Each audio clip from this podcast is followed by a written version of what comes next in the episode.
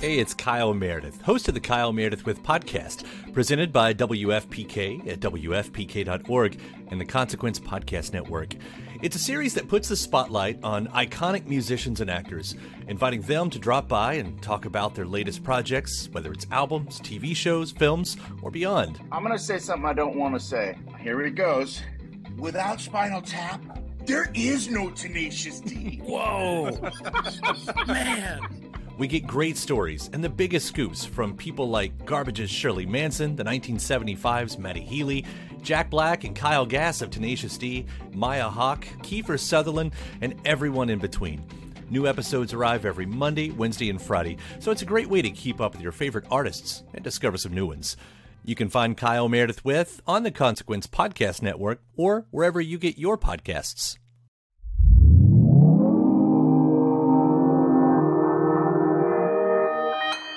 Consequence Podcast Network.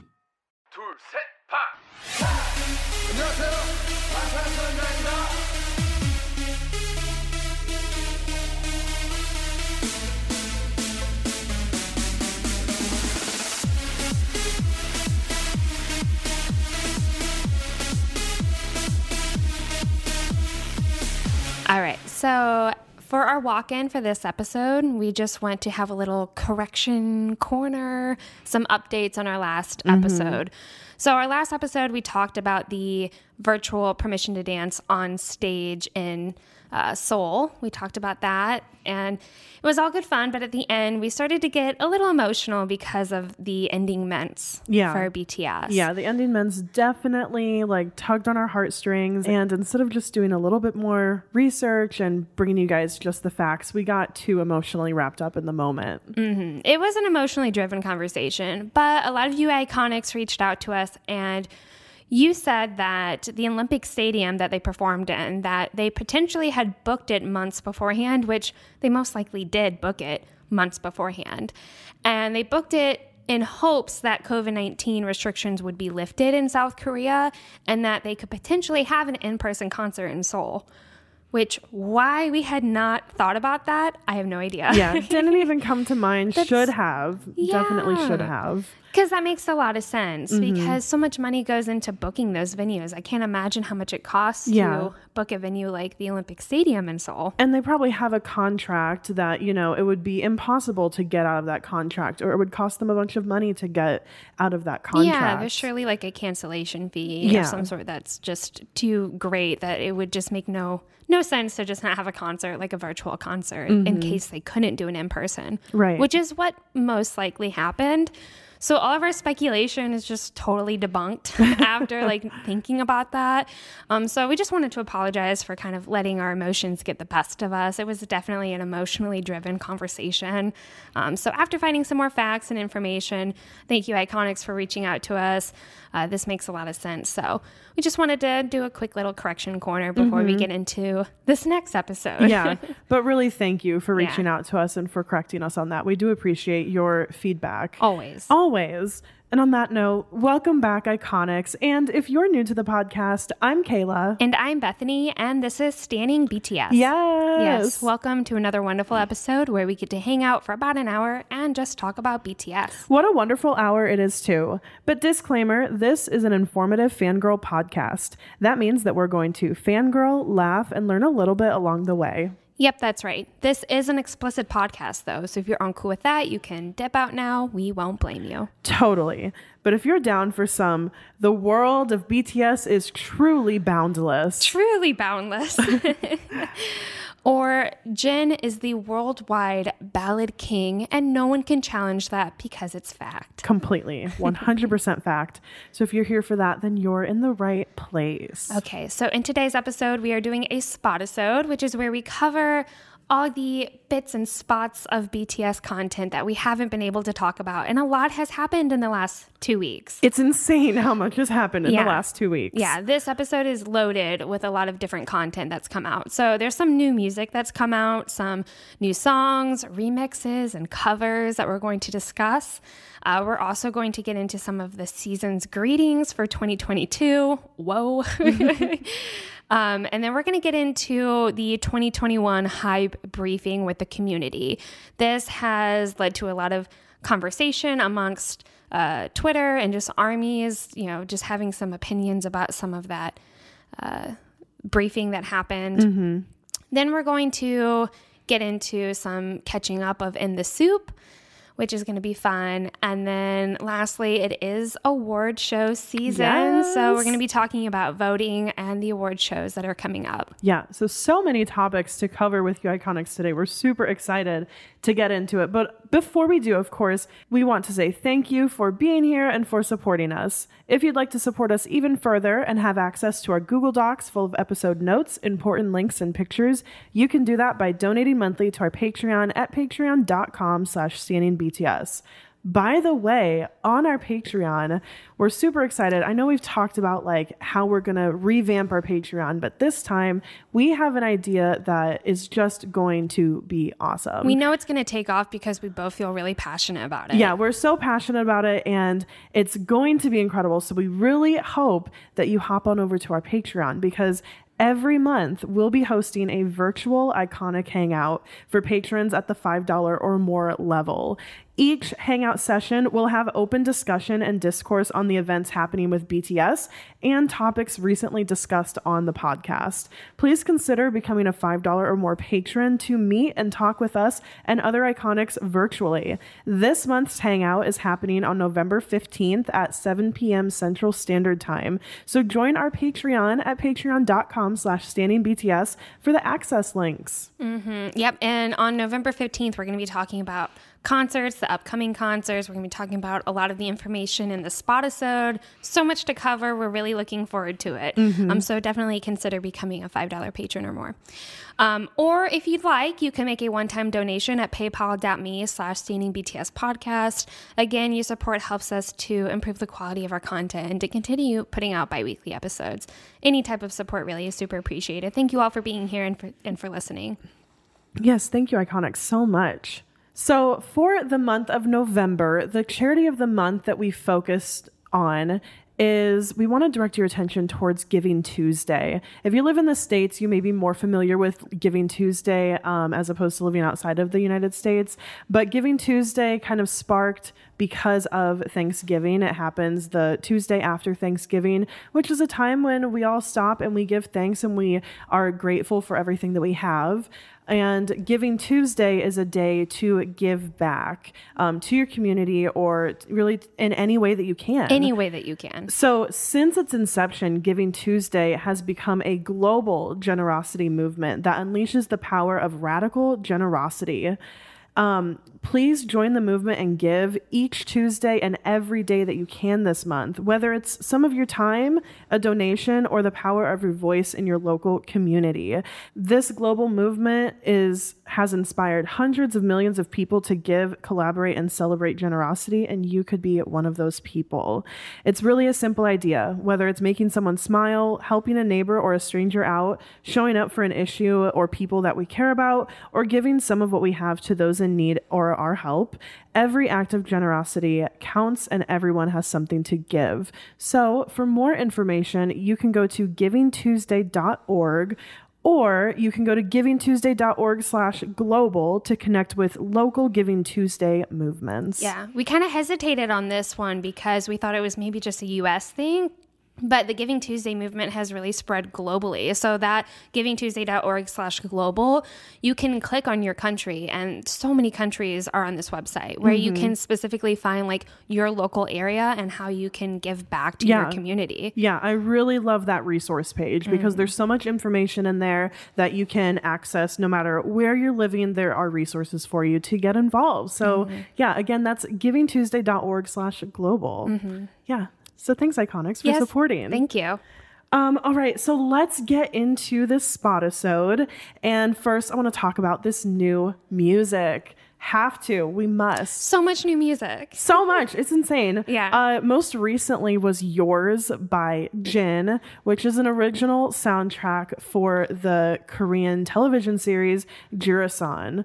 And Jirasan, here's a summary of the show. It sounds so cool. And we watched the trailer. It's a K-drama. Yeah. It looks really like these park rangers up in the mountains. Yeah. We should watch it, Kayla. We should watch it. So it's like set against the backdrop of towering views of Mount Jiri, and it depicts the story of rangers and other employees of the Jirisan National Park who climb through the mysterious and unexplored regions of the mountain. Ooh, so intriguing. It is intriguing, yeah. So this is Jin's original soundtrack for Jirisan, and it is a ballad, which just makes sense. He is the ballad king. It's just his voice pairs so well with ballads, but it's like a piano ballad. The piano is really heavily in the instrumental. But what I noticed about Jin's vocals in this song was that he was really pushing into his higher register. It was impressive with like the high notes that he was singing. I knew that he could sing those notes, but like not to that caliber. Yeah, I mean, when he first started going up into that really high register, I literally gasped, and I thought for a moment that it was Jimin, just with how high and pure it sounded, and it really took my breath away. Just beautiful. Yeah, there's a lot of parts where Jin harmonizes with himself, and it just sounds gorgeous. His voice, you can hear the emotion behind his vocals. I saw some people talking on Twitter about just like how he is a trained actor and that he actually wanted to go into acting. So like the way that he can apply his voice and emotional range from this like actor perspective into an original soundtrack, and it's a ballad. The song is just gorgeous. I looped it the other day because it was just so beautiful. Couldn't help but to do it. Yeah. I mean, I can totally see his acting background in how he portrays this song, because before even looking at the lyrics, you can tell this song is just solemn and in despair and aching and just sad. It is, and quite sad. He really conveys that in his voice and his tone and you know, just everything. And yeah, the harmonizations that he does with himself, beautiful, like top tier. And how he crescendos his voice too. Yeah. Oh, I mean, just so much talent. So much talent. We've got the lyrics in here, but I couldn't help but to think like the la da da's at the end of the song, and I think it's a little bit in the middle of the song too, like after the chorus or so. Those la da da's remind me vaguely of Film Out. Yeah, I could see that. Maybe another, it's just because incredible, it's a ballad. Yeah, it's a ballad. Yeah. And so I just saw that parallel. Yeah, I could see that, definitely. I mean, when you look at these lyrics, they totally go along with how he's conveying the song, which are very sad. Like the chorus when he says, "Every day you seem too far away. Every time you do, I tell myself I'm waiting here. Every night I see you in my heart. Every time I do, I end up crying. If I call for you in the dark." Calling for you in the dark. Yeah. Yeah. It's just sad. It is. But I mean, it's a beautiful, gorgeous song. And it is, I mean, amazing that Jin now has another original soundtrack. We're just ready for the K-drama. Seriously, we want the K-drama. He's so busy with BTS. He's around them, you know, like he's like making original soundtracks for them, but he's not starring in one. Maybe someday. Someday. Definitely. Okay, so next up is My Universe, the Suga remix. And I really love his remix. I think it's more of a toned down version of My Universe. There's a snap that's added to the beat that's really prevalent, and I love that. And to me, it sounds more tropical. It sounds like he has maybe like some other drums in there. I wouldn't know what they're called. But it seems like it has like an African rhythm and percussion added to the song, which to me gives that kind of tropical vibe. It almost makes me think of like A Brand New Day percussion. That's what I was thinking. Yeah. And so I really enjoy what he added to this song. And some of the production is more muted and softer, so it has this dreamy feel. And because that sound gets muted and then you have that additional percussion coming in, it does give off like a tropical feel. Yeah. Kind of like the Dynamite Tropical remix. Yeah, I mean, it's reminiscent of that for me too. Yeah, definitely. But just love getting to see producer Yoongi remixing this song. Yeah. I know that Coldplay, they tweeted and sent out a message saying they were grateful for the remix and that they really liked his production of the song. I love that he got his own remix. Oh, yeah. Yeah. So in addition to that, there was another remix of My Universe with Galantis. And I had never heard of Galantis, but Galantis is a Swedish electronic duo consisting of Christian Carlsson and Linus Eklöf. This remix is way more fast tempo, like very electronic dance, deep house sounding. Like I could hear this at a club. Yeah. Oh yeah. Mm-hmm. Deep into a club. Deep into a club.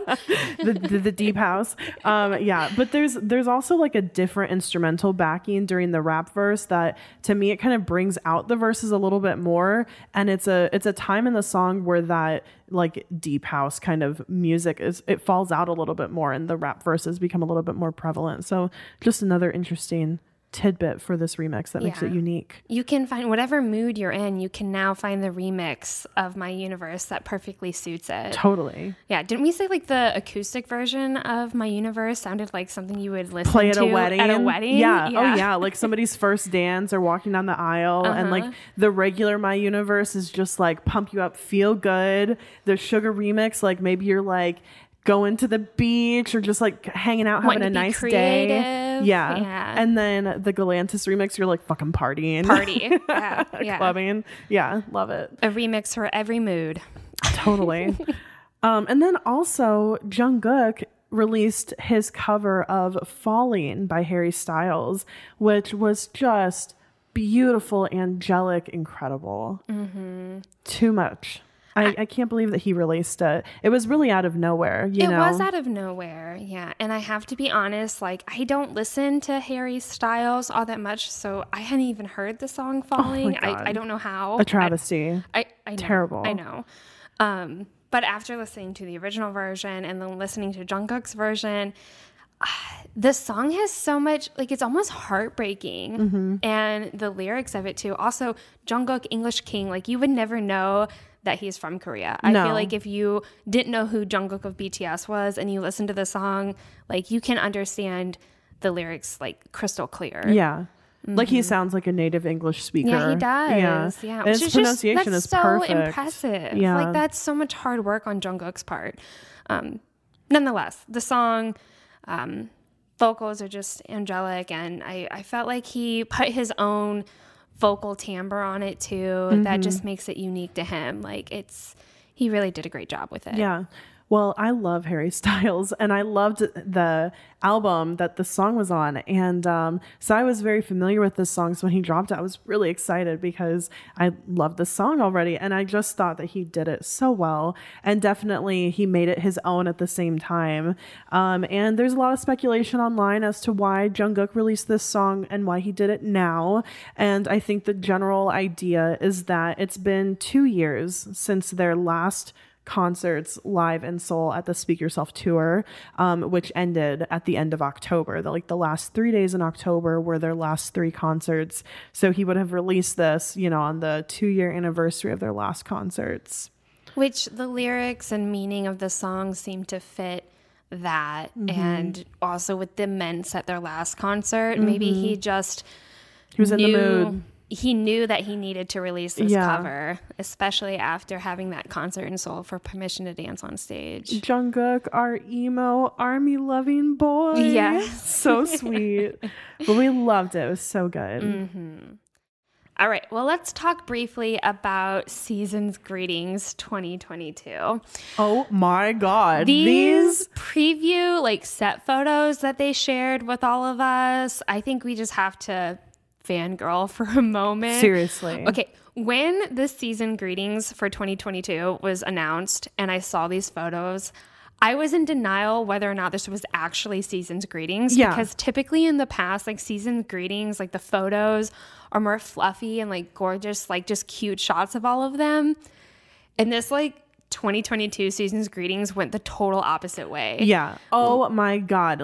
I'm expecting from Season's Greetings happy, cute, bright, joyful. Friendship. BTS. Yeah. Love. Yeah. And then these pictures. J-Hope literally has a scar across his face in one of the pictures. Okay. Yeah. They're wearing leather. They're wearing smoky eyeshadow. I mean, oh my God. Jungkook is sleeveless. Jungkook is sleeveless, just one sleeve. I saw an Iconic say, release the other sleeve. Take it off. If you're going to show the one arm, show them both. Seriously. Yeah, it's like Halloween-y in a way, you know, like but it's rock star too. Yeah, it's like rock star. It's rock star, but they all have, some of them have cuts on their faces. Some of them have like little tattoos on their necks and bad boy BTS. It's been so long since we've had like bad boy BTS, like not like angsty, moody BTS of like the fake love era, bad boy, like dark and wild bad boy. Yeah. And that's what this is, except for in 2021. Yeah. What I can't get over is like, yes, they have like all the aesthetics, like their wardrobe is all bad boy, but you see Jungkook, who's got like an eyebrow piercing and a lip piercing, is like, that wasn't added. He just has that. Authentic. That's just authentically Jungkook. Right.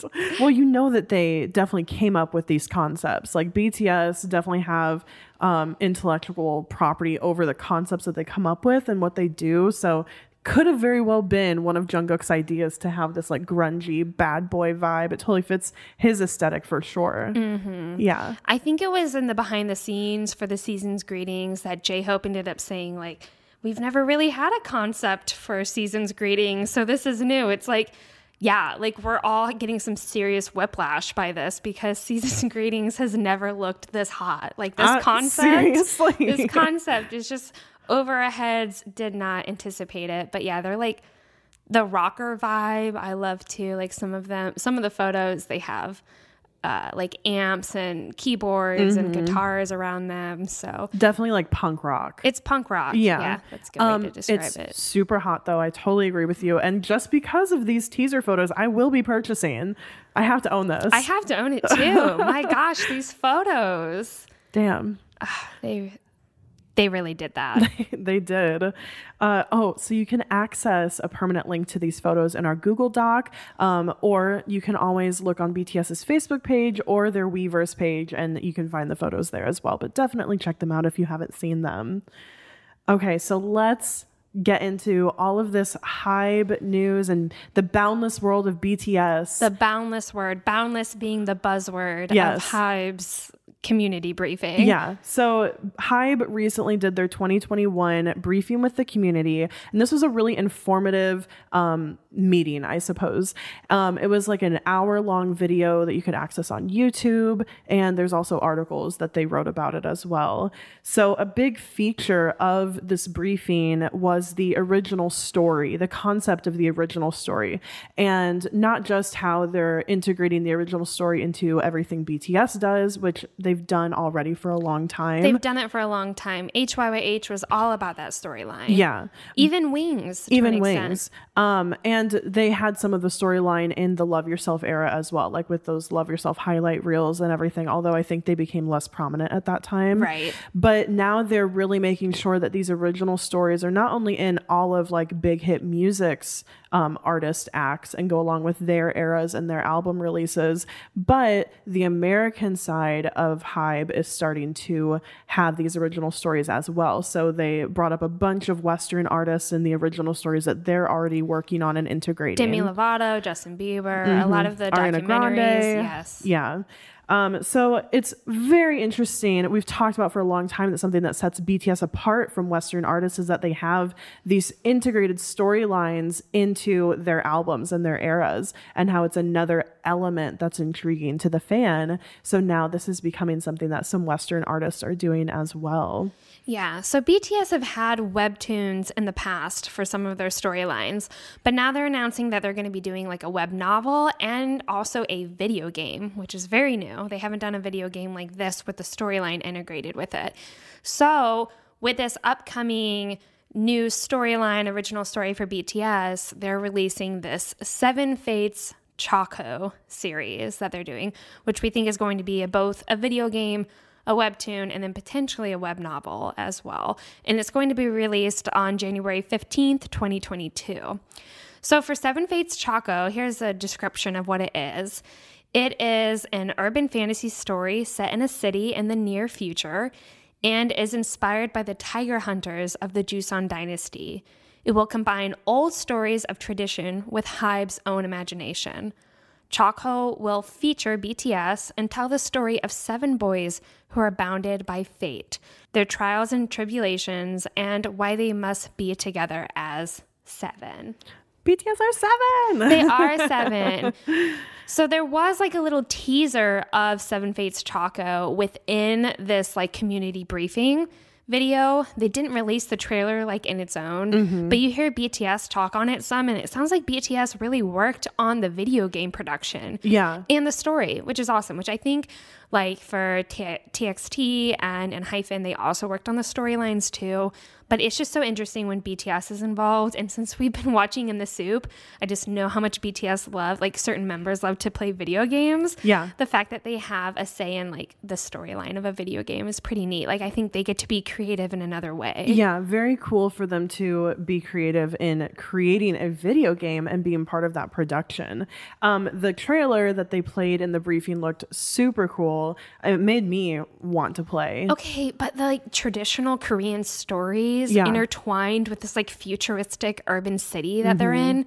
How neat. So perfect. I'm so looking forward to that. Yeah, definitely. I mean, it's something that BTS has always done, which is make sure that their Korean culture is proudly represented in the content that they make. And Idol. Not only represented, but also educating all of their fans who aren't Korean and aren't well versed with Korean culture on cool historical things like Korean folklore that they're going to be showcasing in this video game. Yeah, with the Tiger Hunters. Yeah, I'm very curious to know more. Yeah, definitely.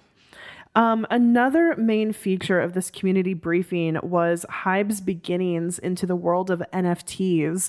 So this immediately was a hotly contested topic on Twitter. Yes. So we're going to do our best to inform you guys about what NFTs are and, you know, just tell you about what HYBE plans to do.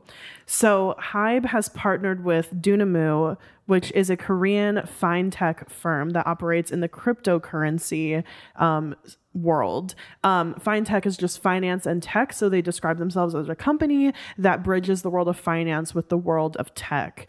They actually run the cryptocurrency Upbit. So this partnership between HYBE and Dunamu resulted in HYBE gaining a 2.5% stake in Dunamu, which is worth 500 billion Korean won, and Dunamu gaining a 5.6% stake in HYBE, which is worth 700 billion Korean won. So a big deal in partnership between these two companies. Yeah. So these two companies, they want to create a industry standard for blockchain and fintech. That's a direct quote from their briefing. Yes. Yes. So we're not sure yet of all the ways they plan to use NFTs, but Bang Siyuk gave the example of collectible photo card NFTs that would feature interactive content such as images, songs, or the artist's voice upon clicking. And then owners would be able to trade them on Weverse. So what are NFTs? In its simplest term, it's a digital piece of artwork invented as a way for artists to authenticate their artwork. Other examples of NFTs would be a unique sneaker in a limited run fashion line, an in-game item, an essay, a digital collectible, a domain name, or a ticket that gives you access to an event or coupon. So how does an NFT have value when we're thinking about it being like digital artwork? Our first questions related to this question was, it's hosted on the internet. So theoretically, anyone could view it, could take a screenshot, could like right click, save image, and just like have that picture or whatever it is, you know? So how does it have value if anyone could access it in that way? So a good analogy that we've heard is the Mona Lisa analogy. The real Mona Lisa right there. If you wanted to purchase it, you have the authentic Mona Lisa, but you could also purchase prints of the Mona Lisa, and those are widely distributed. The print of the Mona Lisa is nowhere near the same thing as the original Mona Lisa. Or value. At all. It's not the original. It doesn't have the quality. It doesn't have the history. It's not real. So because it's not the original work of art, then it does not have the same value. And that's why the original work of art, the Mona Lisa, has the value, because it is unique. It's the only one. So because it's unique and it's the only one, it has its value. NFTs are the same thing, except for instead of in the real tangible world, it's on the internet. So the main thing that gives NFTs their value is their authentication. When artists mint their work as an NFT, a blockchain on the Ethereum ledger is created, which authenticates a true source and owner of the NFT. Yeah, which gets us into another component of NFTs and cryptocurrency and this whole really new world of just like digital artwork, which is the blockchain. And so, I just want to cite just a source right off the bat here. BettyB_writes on Twitter really gave a good description of what blockchain is. They ended up citing some like actual essays that have been written, that have been published in like professional journals. So like, I just really feel like they did a lot of research. So I just want to credit them. But blockchain, it's a database, like at its simplest terms. It's also referred to as distributed ledgers because it's a ledger that's distributed to people on the network, or sometimes open to everyone, which in most cases, I really think it is open to everyone, who can all see what's happening. And every change that happens on the blockchain is timestamped. And everyone has an identical copy of the database, that database. It's all computerized, essentially. Like, all of it is computerized. There's no need for a central authority to accurately record information with a distributed ledger because everyone has access to the same information. It's immutable, unalterable. Like, it cannot be changed, cannot be, like, tampered with. So blockchain is a timestamped information and changes happening in a database everyone has access to, but every single change causes the previous information to also change slightly. So it's possible to easily track exactly when a change happens. Whenever you add new information, it changes the whole chain. And so it's incredibly difficult or even impossible, so far that we know, to tamper or falsify the information because everyone would be able to tell if you had tampered with it or, you know, had falsified some of the information on this network. So, yeah. All this to say that when an NFT is created and it's hosted and it becomes part of that blockchain, it's impossible for someone to essentially... Right. Yeah. It goes through the blockchain. It's essentially impossible for anyone to steal it. After someone is the owner of an NFT, it cannot be stolen from them. Yeah. And the blockchain... Apparently, this has been about since like 1991, which I had no idea. It really just started to have like with cryptocurrency and all of that coming about that, you know, they ended up using the blockchain for this. But the blockchain came about because, you know, with like the banks and stuff, like some people really started to not trust the people working at the bank to like correctly document information and the data. And so the blockchain is just a fully computerized way of keeping track of data. Right. And so when you do end up purchasing an NFT, it goes through this database, through the blockchain, and like no one can mess with it. Whatever NFT you have is officially yours, and it's tracked there on the blockchain, and no one can take it from you. Yeah. So all of this so far sounds pretty cool. We know that HYBE is planning on creating interactive NFTs, like a photo card, except that it would have video play or voices from the members or, you know, all of these elements that it could have. We know that BTS is coming out with a new game next year. There's, you know, the possibility of NFTs being used in that game for like unique items that, you know, only one person could have this unique item. Potentially. They haven't said that. But we could see that, like in the video game world, that has been done. Right. And so we could see them doing that in the future. And they just gave one example on their briefing. They were like, so for example, this is how we could use it. So we're really not sure to the extent that they plan on using them yet. Interesting though, that they bring up the NFTs after they announce the video game. Yeah, exactly.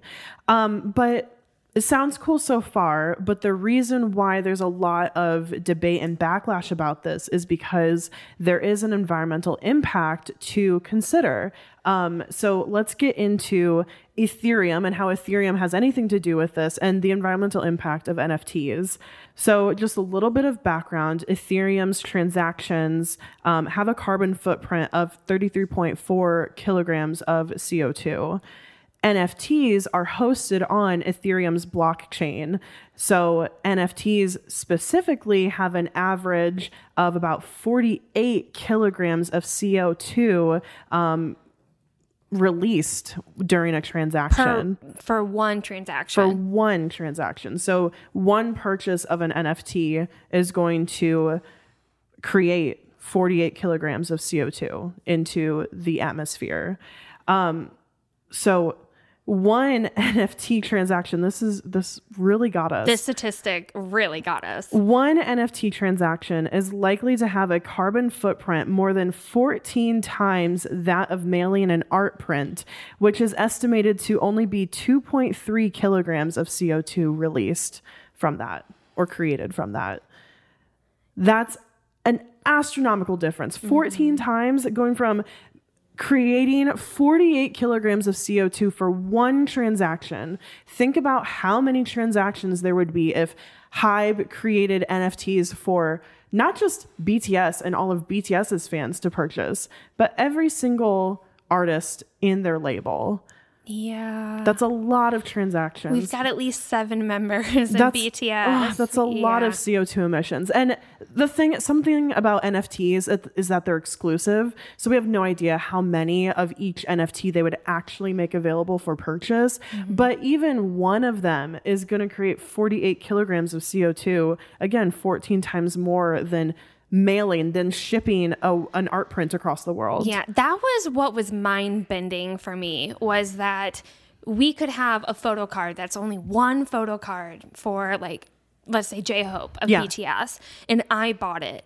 And if I were to buy it for South Korea to ship it all the way to Missouri and the U.S., that whether it's sent on a ship or via aircraft, whatever, and then the additional post office, like driving it to the actual post office for me to pick up or at my door, and like the envelope in which it's sealed, you know, that would be 14 times less than if I were to buy it digitally with an NFT online. Yeah. Because it has to go through this blockchain computer system that requires so much energy to run. Because there's these like farms, essentially. It's warehouses set up of just GPUs with cooling fans on them, just so they can run at full capacity 24/7 to verify the blocks on the blockchain. That's what they're doing. Yeah. And verifying the blocks on the blockchain generates a small amount of cryptocurrency for them every once in a while when a solution is solved and it's perfect, and that's rare. So like the people who run these farms make a profit from, you know, like essentially in cryptocurrency, like they are mining Ethereum. Every time that their computers verify a block on the blockchain, they can get some Ethereum. And obviously they can convert that into like USD or, you know, whatever country they're living in, they can get that in real money. And these computers are emitting so much CO2. It takes so much energy. And consumes so much energy. To run these farms. And it's not just big farms that are doing it. Like people are now doing this in their homes. And like running small ones. Like there's like mini, you know, Ethereum mining computers that you can buy. You could fit it on the corner of a desk. Yeah. You need like a strong network to be able to do it. Like, I mean, we're talking hundreds of computers that are... I mean, take so much energy, and they're working so fast and so hard that like they're putting out so much heat too, that people are having to put fans on these computers because they're just working so intensely to keep up with all of these transactions that are happening. And it just expends a lot of energy. Yeah. There's so much energy needed to have these computers function and keep up with this blockchain. Where those CO2 emissions are coming from. Exactly. Those larger carbon footprints. Exactly. Yeah. Which just seems so contradictory to the purpose of the digital world. Like it was a benefit to going more digital. Go like paperless. Going paperless, exactly. Yeah. Because we're not cutting down trees and, you know, creating sheets of paper. But now it's like it takes so much energy for these computers to compute and solve these transactions. I mean, they call it solving, or like whatever. It's just like twisted. It's very twisted. And we're still killing all the trees, you know, like we're still having major deforestation and also forest fires from, you know, climate change. And so we're still doing all of that. But on top of that, now we're adding to carbon emissions in the atmosphere because of all of these cryptocurrencies. To counter that, you know, in the business world, this seems the way of the future. This cryptocurrency, blockchain, not having to have... Fine tech. Yeah. Because... advancing technology in the way that, you know, we can make things more secure. Right. And that can't be tampered with or falsified. But I think the big reason why we're talking about this and why it did gain so much backlash on social media from ARMY was that HYBE taking part in NFTs, which ties them to Ethereum and all these cryptocurrencies and the negative environmental impacts that they have, seems to directly contradict BTS's involvement in their sustainability goals with the UN and with South Korea and, you know, what they always speak about, which is taking care of the earth and, you know, solving climate change. And now this is a big problem that is contributing. It's not the only thing contributing to climate change, but this is a big issue that if we don't fix it, it's going to exacerbate it for sure. I just can't get past the statistics that we found. Like, how can shipping a photo card from South Korea to Missouri be 14 times less the carbon emissions than to digitally purchase this? Yeah. I mean, I do have to clarify that this is like an average. It's okay, totally so maybe an average. It's a little bit, but it can't make up for that 14 times. No. It would maybe be like 10 times or like 7 times. Even if it were but still greater 10 kilograms of CO2 emission, that would be still less than 48. So I think a lot of ARMYs are worried and concerned about the environmental impacts, about this really contradicting the public stance that BTS themselves have made for climate change. And we're wondering, like, what are our choices as a consumer in this situation? Because we're not just regular consumers, but we're also fans. Yeah. I mean, this doesn't change our stance or like how we feel about BTS. Or how we feel about Big Hit. Well, BTS are not the ones making these decisions to like merge with these and partner these companies and whatever. They have nothing to do with that. Yeah, that's upper management happening at HYBE. But I will say that like cryptocurrency and, you know, the idea of blockchains, like that has become really relevant in 2021. And it's been popularized by the general public. So you're asking, what are our choices as consumers in this situation? Do we contribute to the, you know, popularization of this new method of transactions? Or, you know, do we stand against it? And I think that is something every individual ARMY has the option to choose. I think so too. I think every person has a different worldview and, you know, a different like perception and walk of life. And you have to choose what lines up with your morals and your ethics, because everyone is going to decide how they want to support. And, you know, some people's mindset could be, well, they're going to make these anyways. I want to have one because it's unique and I could be the only person who could ever see this specific thing from BTS, like how incredible. And other people, you could totally choose to abstain from it completely and not buy it and not support anything that has NFTs on the same platform. Like if the Chakho video game has it, you know, like maybe you wouldn't play that game also. I think there's two extremes and then there's a lot in the middle, you know, where you can still support BTS in some elements of, you know, what you may purchase from them, but just not purchase the NFTs. I think, you know, you just need to consider how you feel about the environmental impacts. To us, we read those statistics and it makes us very worried. We don't want to contribute to that. Yeah, we honestly already have so many carbon emissions going on, and that like we really are going through a global climate crisis. And for BTS to have just talked about the sustainability goals at the United Nations, it feels very backwards to us. But that's our own opinion, and it's our opinion. But you can do your own research. You can look more into it. I'm proud of the ARMYs who stood against it and who said, hey, did you know that NFTs are causing this environmental impact? And I just had no idea. I really, like, when it came to cryptocurrency and NFTs and the blockchain, I really blocked it all out of my mind because I was like, that has nothing to do with my current world. I don't know if this is just me being old and being stubborn old, where I'm like, that's so new, I'm just going to ignore and act like I don't, like it doesn't apply to me. But here we are. Truthfully, BTS and this podcast has made us boundless in what we cover and what we talk about. What we learn about. The day has come where I had to learn about NFTs and blockchains and cryptocurrency. Yeah.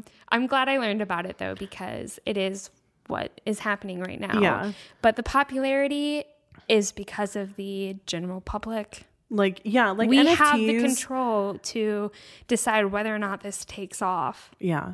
And is the way of the future. Yeah. We as consumers can decide what we're going to support, and companies are really just trying to make a profit. Like that's why they exist, is to benefit their shareholders and to fill everybody's pockets. Yeah. And they want to be successful with that. They got to hit every angle. So, I mean, a lot of the articles that we were reading about NFTs to get the information were from like April and May, because although this stuff has been around forever, that's really when they started to like become a meme and like really increased in popularity. And so I feel that like HYBE getting into the world of NFTs is really them hopping on this popularity wave and of course trying to monetize BTS and their other artists in whatever way that they can. So it really is the way of companies to, you know, try to make money in different ways. But like you were saying, it's the way of the consumer to decide where you're going to spend your money and how you're going to do so. So yeah, just think about how you can responsibly do it. It's a business move. They are K-pop. Popular culture. I mean, it's just something that has taken off. So I see the business move, whether or not it's moral. I don't know. Yeah. But that's just the information that we have to present to you about NFTs. And we encourage you, like Bethany said, do your own research and make your own decisions on the topic. We definitely don't want to send any hate to BTS over, or HYBE or Big Hit. Yeah. I mean, this is something that's definitely above BTS's heads in the decision to go into this world. But we definitely felt like we needed to educate ourselves about it so we could know how we really felt about the topic. And hopefully you feel like you're a little bit more informed now as well. So yeah, reach out to us. Let us know what you think. Yeah, definitely. Hi, this is Bethany from Standing BTS. After you check out the latest episode of our show, be sure to check out some of the other great programs on Consequence Podcast Network, including The What Podcast, a weekly podcast by two Bonnaroo veterans exploring and highlighting the live music scene, or Kyle Meredith With, where you can find interviews with all of your favorite musicians and bands. Hosted by Kyle Meredith, new episodes air weekly on Monday, Wednesday, and Friday. Or Going There with Dr. Mike, an interview podcast series in which clinical psychologist and life coach Dr. Mike Friedman talks with musicians about the crossroads where music and mental health meet. Head over to consequence.net to listen to these podcasts and many great others. All right, so let's catch up on In the Soup. Let's just fill ourselves with some from forest, peaceful BTS. Give me some happiness. Engaging in all the recreation that exists. So we're just going to give kind of some thoughts that we've had about In the Soup the past couple episodes. We haven't covered In the Soup in the past, but we figured if we're going to be doing spot-episodes as regularly as we have been, because it just seems to have worked, why not go ahead and catch up on In the Soup and what's happening in the Soup. Yeah. So something I have noticed in the past few episodes of In the Soup is that the majority of J-Hope in all these episodes is just J-Hope trying to figure out how things work. Like, it started off with him in the coffee maker, you know, like trying to figure out how this like coffee machine works. And then he was trying to figure out how like the waffle maker works. And then he was like trying to figure out how this like water rocket works. And he's like trying to figure, but okay. Nonetheless, like no hate to J-Hope at all. Like he ends up figuring it out and makes like, he ends up like he's like the one who makes the coffee now because he knows how it works. Love it. So it's just so cute. And honestly, I'm just such a sucker for J-Hope in the Soup series. He looks like he's really enjoying himself, and all the like like solo shots of him where they're interviewing him by himself, and it looks like the background is photoshopped behind him. He's in these glasses sitting in this like reclining patio chair. Yes. It's just so funny to me. Like, he's just a mood. He is really like living his best life in the soup. Like he's like, I am going to soak it all in, and I just love it. And he talks about how like he feels that in the soup he gets to show a side of himself and be like a partake in a part of himself that he doesn't normally get to partake in, which is just wonderful. Yeah, he said that he gets to feel, or he gets to like have a lot of fun, and I don't know, immature is the wrong word, but he just gets to be silly and like really let loose and let go, which is great, and he has the space for it. Yeah, definitely. We have to talk about Bam. Bam! So the cutest baby in the world. Yes. It's so funny because when In the Soup was announced, the second In the Soup, we saw like a picture, like a drawing of a dog, and we were trying to think about what that meant. And come to find out that Jungkook now has a puppy of his own, and Bam, it's just so cute to see him interact with all the members, and he's just so playful, and you see Jungkook like being the dad and trying to train him and all this, and him teasing him and being kind of a trickster with him. Love it. We love to see paternal Jungkook. So freaking adorable. It is. I can't say that we've seen it to this extent ever before, because it's with his own dog, and it's just so freaking precious. I really loved when I think it was Jungkook and Taehyung were trying to play tennis on their court. Oh, yeah. And Bam was out, and Bam was just like, that's for me. That's for me. He was all over Jungkook. It was so funny. Yeah. And Jungkook had to put him back inside. He was like, we can't play tennis as long as Bam is here. At one point, he like launched a tennis ball across the field and was like, okay, let's play. Like, he has about 10 seconds to get his serve and, you know, to try to volley back and forth. So funny. So great. I love Namjoon working out together. Hello. Literally like Jimin was already in the gym, and then Namjoon walked in to also work out at the same time. And Namjoon looks at Jimin and he goes, take your mic off. Yeah. They take their mics off. He would like, and then you see him like freaking doing some pull-ups, and you just see Jimin staring at him, just sitting on the workout bench, just ogling Namjoon. Like, he can't help it. It's incredible. Wouldn't you though? Of course. I mean, that's what we all were doing. Even the editors picked up that Jimin was doing that and like put it in there with like heart eyes or something. But I just love that they worked out together, and I'm continuing to be so suspicious of them because like, why did Namjoon say take your mic off? Yeah. Like, he could have just taken his own off if he didn't want to have it on while working out. Like, Jimin had already been in there working out alone, had his mic on. There's been some questionable bedroom situations with those two. Like, I don't know what's going on. No idea. But I totally, the microphone's coming off in their workout session. Incredible. Okay. Also, I just loved Taehyung's trumpet practice. I loved that he did that, and that it was something that was featured in this show. His tutor, his like teacher, was so kind and so sweet, and really I loved, as a teacher myself, I loved watching Taehyung learn and like really make adjustments from what his teacher was prompting him to do, and it was just really fun for me to watch that. I was texting you like crazy when I was watching that part of the episode. He had talked about how he wishes he wouldn't have picked up the saxophone when he did, that he wished he would have picked up the trumpet because he really feels a calling for it, and he really has a passion for jazz music, which he shared on Twitter and Weverse recently. But watching this scene where Taehyung is taking his break after his trumpet session, and he goes outside, and J-Hope is in the pool. Love it. And J-Hope is like, play a song for me. And so he starts to play a song, but then he ends up just turning on his phone to like play some music. And V-Hope just have this like pool party session, just the two of them. And I have no idea why, but I got emotional during it. Like, I was just like, they just look so happy and pure. Like, they're just having a great time. J-Hope looks so hot. Like, you know.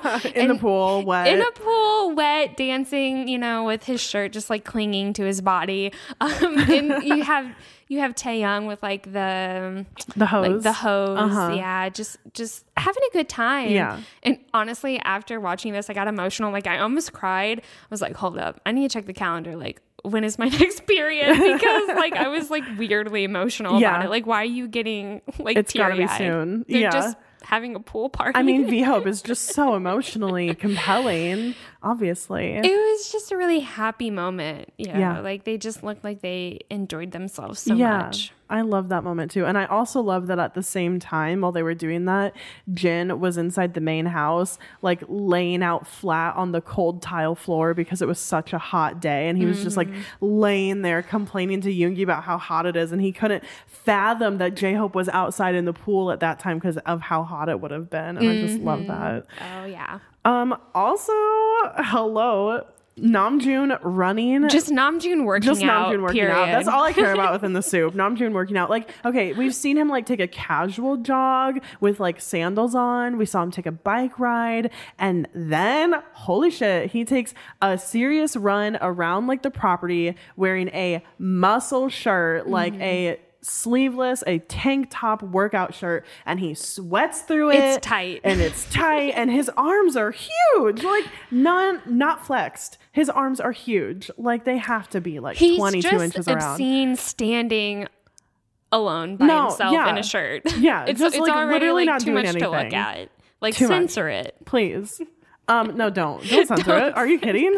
So that was just like, I was screaming when I watched that. Yeah. Truly. Yeah. Yeah.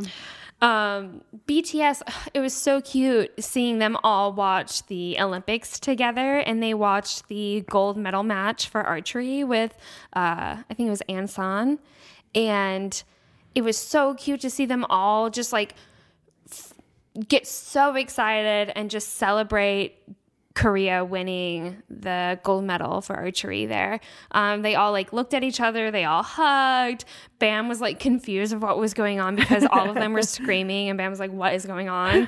But it was just so sweet to see them all just so happy. And like, I just think about when Corey and I were watching the Olympics together, something you do with your family and your like closest friends, where you watch, we watched the Olympics in Colorado Springs. We did. Yeah. And it's just good quality time with the people you love. So to see like the 7 members of BTS and Bam just like all like enjoying the Olympics together and celebrating a gold win for their country. Incredible. Yeah. Yeah. They also have a foot volleyball court where you get to see all the members play and like freaking hit this volleyball off their heads. Like, and their feet. In their feet. But like a lot of head action. Like they're being ridiculous, but they all look great. We love how Jin has just been playing video games all day long. Dude, that is he just like parked it. He's like, this is what I'm doing. This is how I relax. Yeah. Yeah. And he owns it. I love it. But there was a moment too where Namjoon and Yoongi were sitting outside a camper, and Namjoon ended up saying, we haven't had many exciting songs since Idol.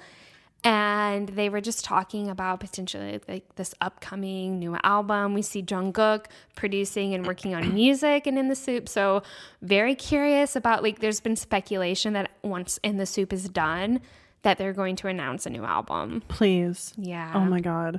I mean, with the Season's Greetings theme that we got, where we've never had like a themed, like Season's Greetings package like this before, it really made me think, like, is this a hint to a new era, especially with like with this new video game and the storyline, whole new storyline. Yeah, it all seems like these eras could connect, you know, so it like they have similar aesthetics, you know, so we are anticipating what's to come. Please. It feels like it could be very soon. Yeah. So that was like some general thoughts that we had about In the Soup, but there has been so much content from In the Soup. So many more moments. So many more moments. Please reach out to us, Iconics, with your favorite moments from In the Soup so far, because we would love to talk with you about them. But let's talk about the upcoming awards shows and voting that is happening right now. Voting currently is going on for the People's Choice Awards, MAMA, MTV EMAs, the Asian Artist Award, and Melon Music Awards. Lots happening. So everyone is voting. So be sure to go and vote for BTS. But something that is really anticipated that was really just announced today was BTS are going to be performing at the American Music Awards. Yay! And not only are they performing, they have some really exciting categories in which they are qualified for that they're competing in. Mm-hmm. So they are in the Artist of the Year. They're nominated for Artist of the Year, Favorite Pop Duo or Group, and Favorite Pop Song. So The nomination for Artist of the Year is the first time they've been nominated in this category for the American Music Awards. Very exciting. We aren't getting our hopes up too much just because we have, you know... We've been burned too many times in the past. We've been burned a lot, man. And BTS have been burned a lot. You know, it all looks fine and dandy from the outside, but once award show comes, it's like, I have never felt like I'm going to shit my pants anymore because I'm like nervous for them. The nervous energy. I have so much nervous energy for them, and I'm just sitting there chewing my freaking fingernails like, how are they going to burn them this year? You know, what are they going to, where are they going to go wrong? Whether it's an announcer for them or, you know, like they don't show them at all during like different clips, and they don't even like hype their performance. Like we've just been burned. So many things that could go wrong. We've been burned so many times, but the American Music Awards might be different. So the American Music Awards have always treated BTS very well. Yes. Historically. Yes, they have. Historically, 2017, DNA performance, American performance debut.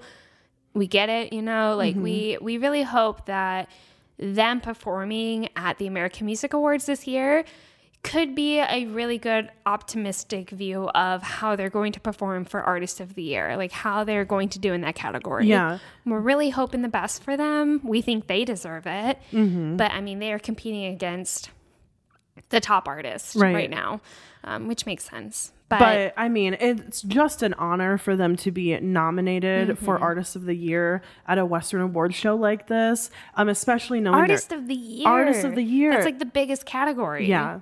Especially knowing their history with the AMAs, that they did perform their first American stage at the AMAs in 2017, is just really, really, really special. And that was the only other time that they've performed at the AMAs. And now... They did a virtual performance for 2020. Right. The only other time they've done a live performance at the AMAs. Yeah, an in-person live performance was in 2017. So... Here we are, 2021, and they're going to perform Butter with the remix. So they're going to have Megan Thee Stallion with them for this performance, and it's going to be live in Los Angeles. Hell yes. I cannot wait. November 21st. I'm so freaking excited. November 21st, which means BTS are going to be in the States for a while. Yeah, they are. Which is exciting. I wonder what else they're going to be working on or doing when they're here. They're going to at least do Jingle Ball. We know that too. Hopefully they get to have some outings or some excursions when they're here, because that's something that the members have specifically spoken about that they want to get some time for, because they'll be here for the AMAs and then also for their concerts at the very least. So excited that they're doing the remix with Megan Thee Stallion, that they're performing with Megan Thee Stallion. Yes. Especially after she spoke so highly about them, about meeting them in New York. Yeah, about when they met for the UN, like right after that. Oh gosh. Yeah. Like I'm really looking forward to it. I have such great expectations of all of it. I think the AMAs are going to go smoothly. I'm going to be optimistic about it, even though we've been burned. But they get a stage with Butter and Megan Thee Stallion. And I'm just really excited, looking forward to it. Cannot wait.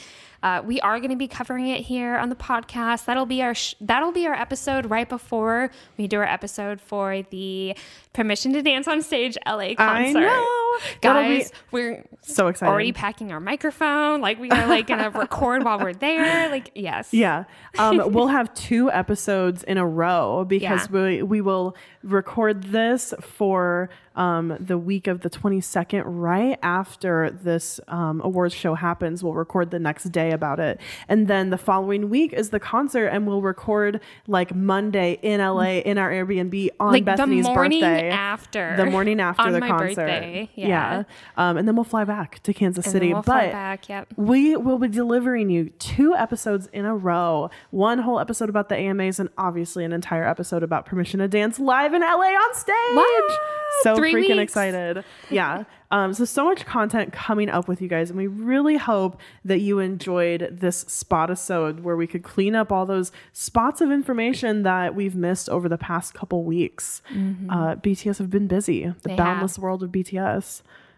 The boundless world. So before we go, we do want to extend a special thanks to our supporters on Patreon, especially our VIP iconics, Eileen Ruschalt, Michelle Park, Deja, Meg DiRuggiero, Rachel, Robin, Allie, Nate, and Cecily.